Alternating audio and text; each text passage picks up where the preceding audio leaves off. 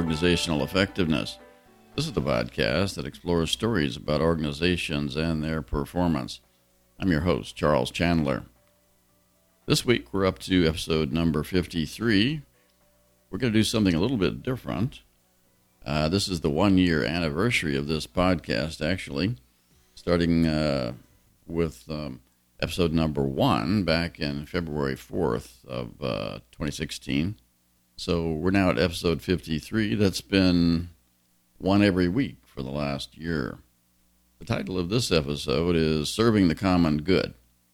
What I want to try to do in this episode is celebrate a little bit of what's happened over the last year and um, tell you about uh, what we've been up to and how we've been taking the podcast episodes and producing a book. The book is called Become Truly Great Serve the Common Good Through Management by Positive Organizational Effectiveness. In this episode, I'm going to describe how the podcast series resulted in the creation of the book. So, back in February of last year, we started with uh, an introduction to the podcast, and it was really about the manifesto for the age of organizational effectiveness. And of course, the, the name of the podcast is just that the age of organizational effectiveness. Original intention was to write a book that addressed the question of what is organizational effectiveness and how do we achieve it. But as we got into it, we found that organizational effectiveness was a part of the solution, certainly, and was the engine for greatness, but there were other things involved as well. But serving the common good is probably the thing that brings it all together. What I want to do is read you a few pages of the book, and you'll recognize uh, some of the original ideas we started off with. What I did actually was to use the podcast episodes that I had to produce every week on my schedule and convert them into chapters in the book. So there's 16 chapters in the book and all but two of them started off as podcast episodes. The other two came from a paper that I had already done some time ago and presented at the Academy of Management annual meeting, but that didn't really count as publication. It was just a conference. So, anyway, we were able to take uh, that material as well and, and fold it into the book after uh, a good bit of editing. So let me start off with the prologue to the book. There has been a long standing puzzle in management theory. It revolves around a simple question What is organizational effectiveness? Over the years, several answers have been proposed, but none has solved the puzzle. The problem is that theory does not point to anything specific that can be observed in the real world to verify effect- effectiveness. Scholars call it a referent Profit doesn't work. Shareholder value doesn't work. A myriad of other organizational indicators fail to signify effectiveness in a way that would satisfy the puzzle, because these cannot be observed directly in the field. Scholars have been at an impasse in this area since the mid 1980s. Thus, effectiveness has been called an enigma and a wicked problem and remains a vague construct rather than a defined concept in organization and management theory. If we don't know how to define organizational effectiveness, there's a good chance that we don't understand organizations. It's important that we do. Organizations have a central role in modern life. They offer goods and services. They're places to work. They regulate our economy. They are force multipliers, allowing individuals to achieve purposes much larger than they could accomplish by themselves. The best organizations help add meaning to our lives. In short, organizations are enablers of civilization and creators of economic wealth and social capital. Truly great organizations occupy an important niche in their environment and act in ways that benefit the common good. Yet it, it will come as no surprise that many organizations are ineffective in business, government, and nonprofit sectors today. While they may have a vision of a better future, their efforts to bring it about have gained little traction. ineffective organizations become marginalized, while other, more effective organizations achieve significant impact around them. Ineffectiveness has a significant downside. It can call into question the survival of an organization, not to mention the dysfunction and confusion experienced by the people inside. Ineffective organizations do little good for themselves or for the world around them. Without an accepted theory that explains organizational effectiveness, confusion reigns. It colors the way that management theory is taught in business schools, and management is practiced by C suite executives. It pervades the way politicians make policy and citizens think about government. It holds us back from achieving a sustainable future. A story is emerging about the need for organizations to enter a new age, one that this book calls the Age of Organizational Effectiveness. There are several threads to the story. One recounts the difficult situation that society finds itself in on multiple fronts, with limited options and no clear path forward. Another thread is about widespread dissatisfaction with what capitalism has now become. Another is about the prevalence of efficiencyism, which holds organizations back from realizing their true potential. It's also about other voices that have tried but have not found a clear way ahead. This book offers a path to the new age. The approach described herein was generated from a belief that a solution to the enigma of effectiveness can be found to satisfy both scholars and practitioners. It comes in the form of a new synthesis of organizational effectiveness theory, provided herein by the author, which not only defines a practical concept of effectiveness for the first time, but offers a deeper understanding of the nature of organizations themselves. The age of organizational effectiveness can arrive when managers begin to think different and implement the principles of effectiveness, one organization at a time. The world needs great organizations, and positive organizational effectiveness is the engine of greatness. Society now faces myriad problems that only truly great organizations can solve together by serving the common good. Welcome to Management by Positive Organizational Effectiveness. So that was a prologue, and that picked up on a lot of ideas that were in the manifesto for the Age of Organizational Effectiveness, way back at the beginning of the podcast. But now let's give you a, a taste of the introduction of the book, and you'll see that we've gone beyond simply talking about effectiveness to talking about greatness. So here's the introduction. This book is about a new way to think about and manage organizations, whether business, government, or nonprofit. It explains how to become truly great by serving the common good in other words, the external environment. It has been written for practitioners, that is, managers and organizational leaders, but scholars will appreciate that its arguments are founded upon the new synthesis of theory. The approach is called management by positive organizational effectiveness. Importantly, it can be applied to all types of organizations. It can also be applied when loose coalitions of organizations work together toward a common purpose like saving the world. Management by positive organizational effectiveness provides a way to achieve great things. There are three phases to management by positive organizational effectiveness. Number one, be virtuous. Number two, discover effectiveness. And number three, become truly great. At first, you may think that too much is being promised.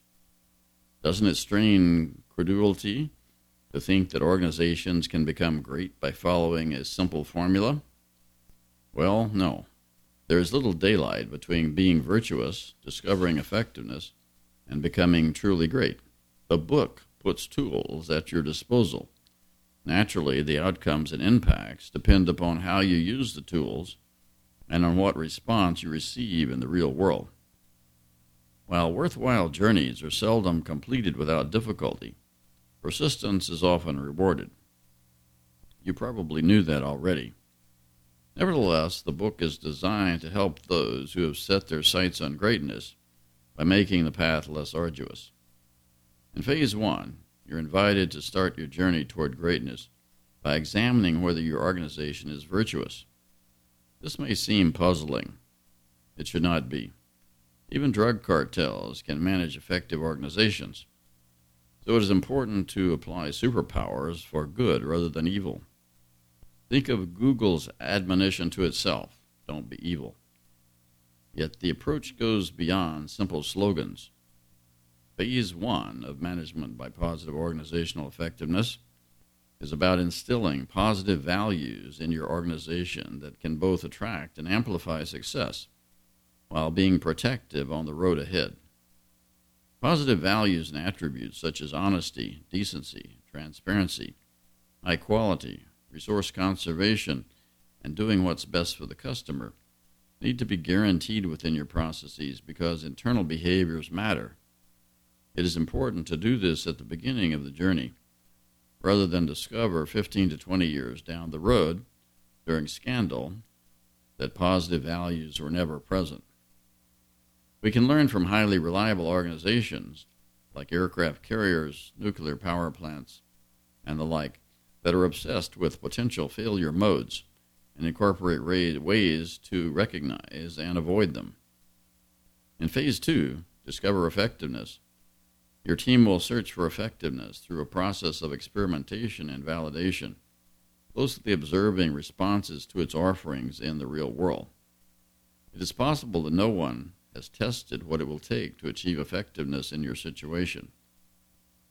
This book can tell you what it looks like and can provide a process to find out. But until you observe effectiveness taking place and verify that your efforts have induced it, you cannot be confident. The technique relies on the direct observation of demand side behaviors in response to your offerings. In other words, your products and services or projects and programs. In predicting expected external behaviors, consideration of financial and economic benefit exchanges will be of interest, as well as social, psychological, spiritual, and environmental benefits. When your experiments discover what gets potential users excited and involved in your offerings, then you are unearthing the secrets and you are discovering effectiveness.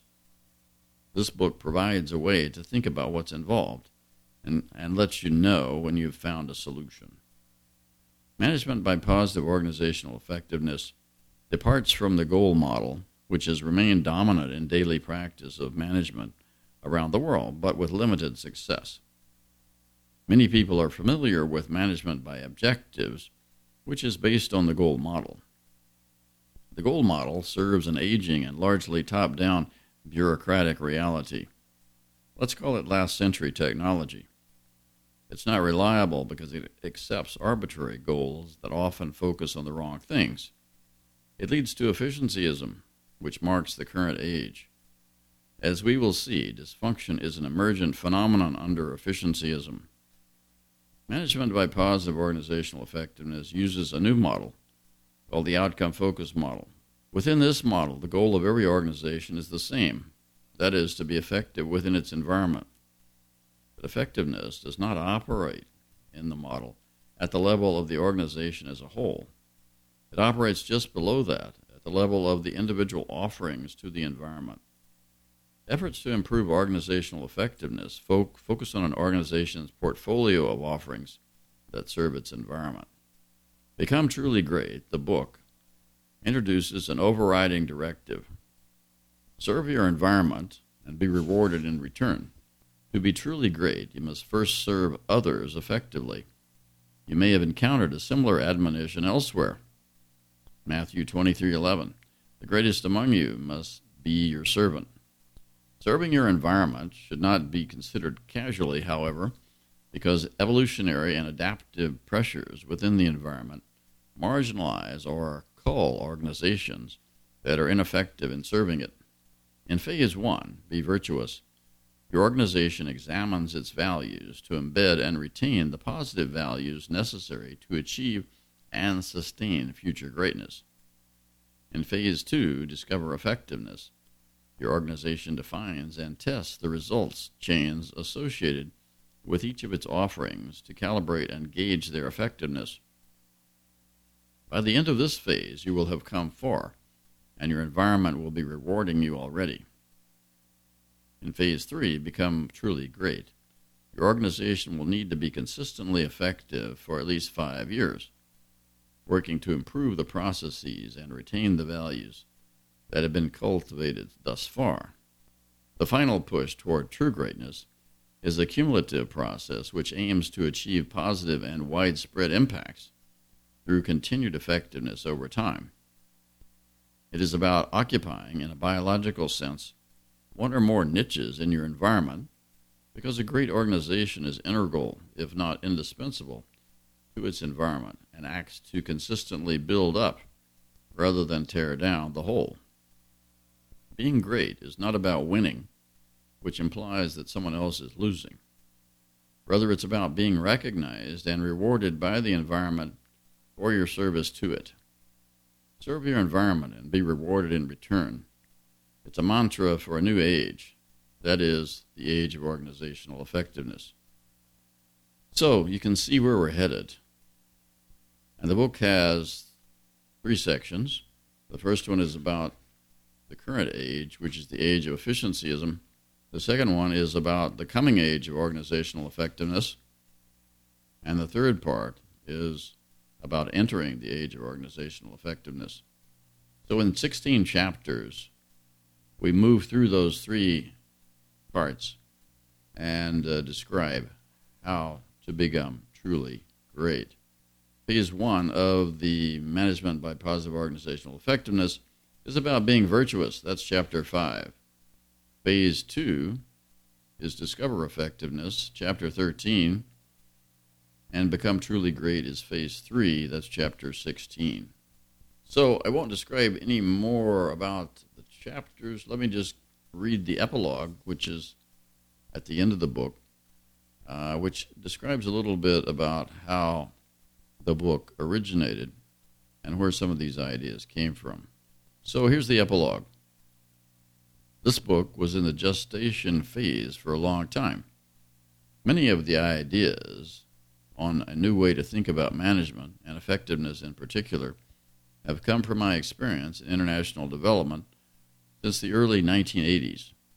During the early part of the UN drinking supply and sanitation decade, which was 1981 to 1990, I was living in New Delhi, India, with my family, where I was working in the regional office of the World Health Organization on a project funded by UNDP. As the project manager, my job was to advise participating governments in South Asia on how to create successful projects for the delivery of water supply and sanitation services. I traveled around the region, including countries such as Indonesia, Sri Lanka, India, Bangladesh, Maldives, Nepal, Thailand, and observed projects at close range. The underlying problem was that the goal for the UN Water Decade focused on coverage targets, the percentage of the population that had access to clean water and adequate sanitation. So governments had interpreted their job as one of simply building facilities to deliver water and sanitation services to as many people as possible. The basic idea was simple we will build it, and they will use it. When the decade started off, it was a game of numbers, with coverage targets driving the discussion, and participating countries made a good deal of new funding available to address the needs. A flurry of activity was begun in country after country by government agencies, stringing pipes in rural areas, building household latrines, and increasing the number of wells. Unfortunately, Many of those early facilities either quickly broke down for lack of maintenance or were not used for their intended purposes. We saw a latrine storing hay and drainage ditches filled with trash. Government agencies thought that they knew what the people wanted. They had been doing the job for years. But there was a gap between the planners and the people that, that could benefit from their efforts. The supply side didn't understand the demand side. Focusing on deliverables, such as outputs, alone resulted in a lot of broken down and abandoned facilities. Clearly, project success was not about supplying pipes, pumps, and latrines, it was about much more. For success in rural water supply and sanitation, it was clear that we had to get the users involved in designing the facilities, what has come to be called participatory design. WHO came to believe that success was a three phase process involving coverage, functioning, and utilization. Coverage was only the first phase, but it involved participatory design so that the gap between people and planners was reduced. The criteria for success included not only coverage of the population by providing access to facilities, but the continued functioning and utilization of the facilities as well. As the decade moved on, I came to believe that I understood what effectiveness was, at least in projects. Projects that were focused only on supplying facilities, such as delivering outputs on the supply side, were problematic. Among these, I saw lots of projects that were poorly conceived and were failing in the field. Projects focused on outputs alone didn't worry about demand side response. For success, project objectives needed to focus on demand side outcomes, like uptake, adoption, and use of the outputs. Outputs did not lead to expected outcomes unless the expected outcomes themselves became the objective. I decided it was necessary to clearly distinguish the supply side from the demand side, then set the objective on the achievement of demand side behaviors that would validate the results chain hypotheses. Since those early days in South Asia with WHO, I've had the chance to see hundreds of projects prepared by the largest development agencies in the world in all sectors, such as education, health, power, transport. I was offered the opportunity to introduce the logical framework to the World Bank in 1997, at a time when it was being adopted in all new operations. And I subsequently helped with the conceptual design of over 800 projects being funded by the World Bank Group. Projects may change, but common problems remain. In the end, an effective project is one that achieves expected external outcomes in the demand side environment. It's what the economic and the financial analyses assume to be true from the start. Unfortunately, not all development agencies understand outcomes in the same way, such as demand side response. A large percentage of development projects still have objectives that focus on outputs under the control of the project rather than on external outcomes. Even some of the Millennium Development Goals for 2015 focused on outputs on the supply side, such as access to services, rather than on demand side outcomes like uptake, adoption, and use. In this book, I've expanded my analysis of the problems of organizational effectiveness beyond temporary organizations as I've experienced them in institutions of international development to include permanent organizations in the private and nonprofit sectors and in government. When I began expanded research on organizational effectiveness about 2008, I was surprised to discover that scholars had abandoned the organizational effectiveness construct after the mid 1980s due to a high level of disagreement surrounding its definition. In the disagreement, however, I saw some hope that my experience with temporary organizations would provide a new view of effectiveness useful to both practitioners and scholars.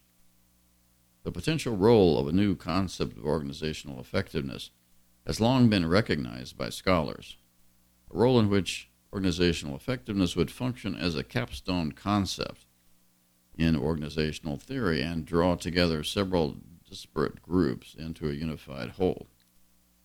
Whether my views on effectiveness can serve this role, I will leave to others to judge.